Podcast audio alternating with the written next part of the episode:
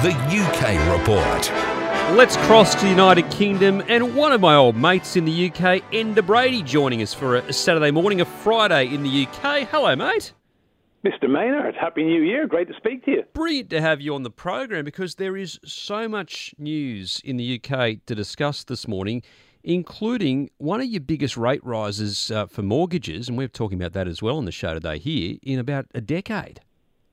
Yeah, so what's been happening basically is every month the Bank of England's Monetary Policy Committee meet and they talk about mortgage rates and they make a decision whether to hold them as they are, move them up, move them down. For the 10th month in a row, they have put them up. So the base rate at the Bank of England is now 4%, and then your borrower or your, your lender basically is going to be adding on their percentage on top of that. So you're looking at between 5.2 and 7% for mortgages in the UK right now. And what's happened, Clinton, is I think people have got addicted to the low interest rates that we had here for a decade after the global financial crash. And now things are really tough here. I mean, talking to people, you've got record prices at the servos. So we're paying about maybe $3.40 for a litre of fuel at the servos. Whoa. Our, yeah, our heating bill in my house, I kid you not, we're hitting $40 a day. That was January. So you're looking at 12 upwards of $1,200 last month was what my heating bill was. Gee.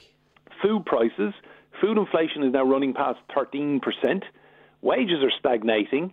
And on top of that, the house you live in has just got a hell of a lot more expensive. Yeah, and look, so it- we're being squeezed. And I think, look, there's there's no winners here, and the government doesn't seem to have any ideas about how to sort things out. Enda, it's it is similar here, but not to that scale. And we, I've, I've mentioned petrol prices here this morning, and petrol prices, and and one of my friends Clive mentioned to me a forty-four cent a litre jump overnight. Our our prices vary wildly, as you probably know, but but our, our current petrol price is, is around, depending on where you are in this country, say two dollars a litre, not three dollars forty. My goodness.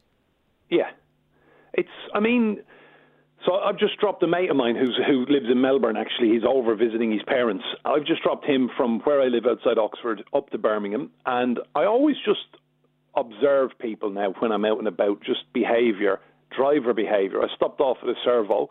Um, nobody fills up the tank anymore here, Clinton. Nobody fills the tank. I, I must It's admit, just- I'm the same. That's where we are in 2023 in England. I'm I'm actually the same, and I I'm fortunate. I catch public. When I say fortunate, I do catch public transport a lot, so I don't need to always have a full tank of petrol. But I've got to the point where I very rarely fill it up completely. I was I was in the UK in, in September for uh, the Queen's funeral, and it was it was just fun. And I hadn't been to the UK for about six years before that. And I was just really intrigued looking at different prices and comparing them to home, you know, doing the exchange. I actually found that some supermarket prices I actually found cheaper than back home. But then other things, Okay. you know, some takeaway food prices, for instance, were a lot more expensive. It just probably depended what what I was looking at. Yeah, look, I get. Look, I, I was quite staggered last time I was in Australia. I was I was in Sydney for a wedding, and we stayed in Coogee because my my mate was was living there, and I, I was asked to basically MC the wedding, and um, I was staggered at some of the restaurant prices in, Oh, in yeah. certain parts of Sydney. I thought, wow, this is eye watering compared to what we're used to. And then there was, you know, it's give and take, but ultimately, I mean, absolutely everything here has got more expensive in the last 12 months. And you can't blame Putin for everything. You know, we need to be producing more of our own energy. Um, I was lucky enough to go to Norway recently, and I'll tell you what, they are living the dream up there. It's it's an amazing country. Everything happens on time. There's no trains running in Britain today. The train drivers are on strike. So my mate wanted to go and visit his mother and his father, and he, he'd no way of getting there. He, I had to, I just had to basically take a day off work and say to him, "I'll run you up there," um, because that's where we're at now. Everyone is going on strike. Yeah, and that's because obviously the wages can't keep up with uh, inflation and the cost of living. Your prime minister's now been in power for hundred days. Uh, after hundred days, I, I guess he, he can't yet to be, be judged a success because of all these issues you're facing. Well, look, he's been in charge for a hundred days, and he hasn't come up with any solutions in that time. I mean, look, he speaks well, and he. Uh, I was going to say he comes prese- across so much better. Presents well, doesn't he? Yeah. Yeah, he does. But look, it's a low bar. I mean, we've had we've gone from having Liz Truss as prime minister for forty five Five days. seconds, yeah. I mean, you might as she looked like she'd won a competition in a, a packet of chips to become British Prime Minister for six weeks. That was how bad she was. And she replaced Boris Johnson. And I, I didn't actually think it could get any worse after him. Um, so he's come in off the back of two really bang average leaders. So he needs to come up with some ideas. My own personal belief is that, and I've been doing a bit of thinking on this, we saw Shell announce profits upwards of $60 billion here the other day. Um, these companies, to my mind, they love being in London. Everyone keeps saying, "Oh, you can't tax the big companies because they, they just they just move. They won't move from London. London, for me, is the centre of of the world, if not one of the greatest cities. Everyone wants to be here. All the executives, all the talent, their families, their partners, their husbands, their wives. Everyone wants to be in London, Clinton. And I think we need to do something now with these massive companies who seem to be bleeding Britain dry. And I'm not just saying fuel companies and energy companies, but you know, there's big tech corporations, there's social media companies, there's coffee companies. They're all making an awful lot of money in this country and putting, as far as I can see it, very little back. And we need to address that situation. The British elite, who, as soon as they get a knighthood from the royal family, head off to the Caribbean to some uh, tax haven or, or the south of France or Monaco or somewhere. You know, we need to address our relationship with these people as well because they've had the best of Britain. And again, I would ask them the question: Are you happy with what you're putting back? Because you're not putting much in. Is Rishi? I mean, he, he your, your prime minister comes from quite a privileged background, and he's been very successful in, in business himself. Is he a little too removed from the everyday person to understand what they're going through with cost of living? Let me tell you a story, not just him and, and, and the people around him. Look, he's a multimillionaire, and good luck to him. I've no problem with people making money and being successful. His wife is a billionairess. I just don't understand how he can sit there and argue that the government can't pay nurses more than a 2% pay rise on the pittance they get paid. My mother was a nurse a psychiatric nurse, and in Ireland, I, I stress, and my dad was a police officer, again in Ireland. You know, I've seen firsthand the people who we turn to when we're sick, the people we turn to to protect us. We don't pay them enough. And for a multimillionaire and his billionaire wife, for him to be lecturing about 2% being okay, I mean, families are going to the wall here right now. A government minister the other day, wait till you hear this, Clinton. You, you've been in the media game a long time. Gillian Keegan is Education Secretary, running the Department of Education in the British government. Teachers are on strike this week. So my kids did not go to school one day this week. The teachers are on strike. People can discuss the merits of various different professions going on strike or not. Gillian Keegan, the Education Secretary, she popped up on TV discussing the strikes and what the unions are after on behalf of the teachers while wearing a ten thousand pound Rolex watch. So that's kicking on for twenty grand Australian yeah. on her wrist on a TV program. And she said afterwards that she was questioned about it, and she said, "Look, my husband gave it to me for my fiftieth birthday. Best of luck if you can, you know, my God, use your brain. If you're going on TV to tell people that they can't have more than a two percent pay rise, don't have a, a twenty thousand dollar wristwatch. But, but put it does, in your pocket, put it in your handbag. Does does the Labour and I know you, are quite a few years away from election anyway, so it's almost inconsequential. Yeah. But but does the Labour opposition have any answers to these problems? Look, Labour, from from my mind, what Labour need to do is address Brexit. Now they've kind of done a bit of a fudge and saying, "Oh, we're not going back into the European Union." The major obstacle holding the United Kingdom back right now is our trading relationship with 27 other near and dear neighbours in the United Kingdom, in the European Union. We have left uh, just basically an open door to, to the European market. It's like someone. It's like someone's turned up with a, a gun, a shotgun, and blown their foot off.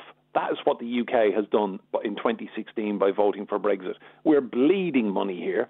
And I'll tell you who's laughing all the way to the bank the Irish government. The Irish are attracting investment. Yeah. They've got companies coming in, educated workforce. Base yourself in Dublin.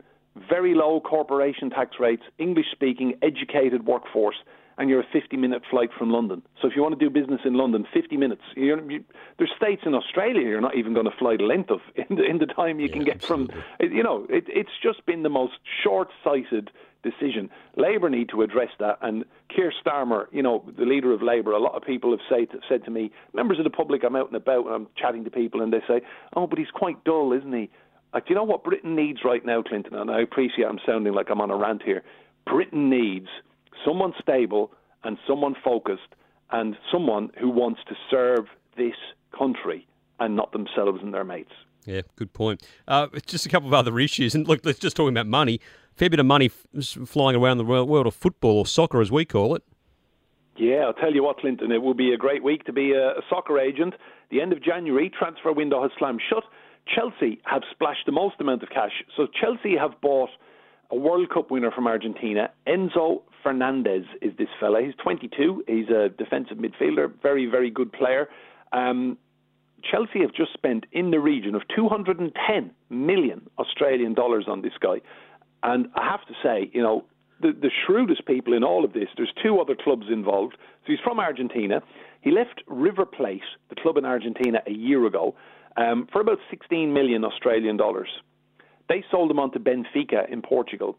So why a lot of a lot of South American young fellas end up in Portugal, kind of like a soft landing in Europe. The culture is a little bit more Latin. Um, the language difficulties aren't so bad, especially if you're coming from Brazil, where obviously they speak Portuguese. Um, but he speaks, he's a Spanish speaker, clever lad, picked up a bit of Portuguese, started playing really well, won the World Cup. Chelsea have come in and spent $210 million on him. Now, wait till you hear this. So Benfica have made a monster profit in seven or eight months that they had this fella. River Plate inserted a clause in the deal from him going from them in Argentina to the club Benfica in Portugal 25% sell on. You sell him, we're taking 25% of the profit. So they're picking off a quarter of $210 million for basically nothing. Absolutely amazing. Amazing stuff. And and just lastly, we're almost out of time. The Disabled Veterans Charity. Yeah, I want to talk about a young Englishman I've met recently, and he has just his resilience and, and what happened to him. Darren Edwards is his name. Now, in the last couple of hours, he's just finished a marathon Yeah. in Perth, uh, the Burswood area of Perth, if anyone knows WA. Um, he's a former soldier. He was a special forces soldier. He fell off a mountain and broke his back, and he was told he would never walk again. So he's in a wheelchair. Darren is doing seven marathons in seven days on seven continents. So the Australian one is now ticked off. He's currently at the airport in Perth. They are heading to, I think it's Dubai next. So he's done Antarctica. From Antarctica, they went to Cape Town. So that's the African marathon. Perth, he's done the Australian one. Dubai will be the, the Middle East, the A- Asian one, effectively, I guess, as a continent. Then on to Madrid. Then they fly to Brazil. And then they finish up in Miami in Florida. And that's the North American one. Um, he's raising money for a veterans charity over here. Check him out, uh, Darren Ed- Edwards, and he's from Shropshire in England. Young English fella. He is just the best. I've heard. I've grown really close to him. The more time I spend with him, I just think I, I run marathons, and I, I look. I, I, I think what a great privilege to be able to to run and get out there and use your legs. And this fella's doing it the hard way in a wheelchair. Seven marathons, seven days, seven continents. And he has a, a coaching website where he speaks and he talks about things called strength, strength through adversity. And give him a follow; you won't regret. Darren Edwards.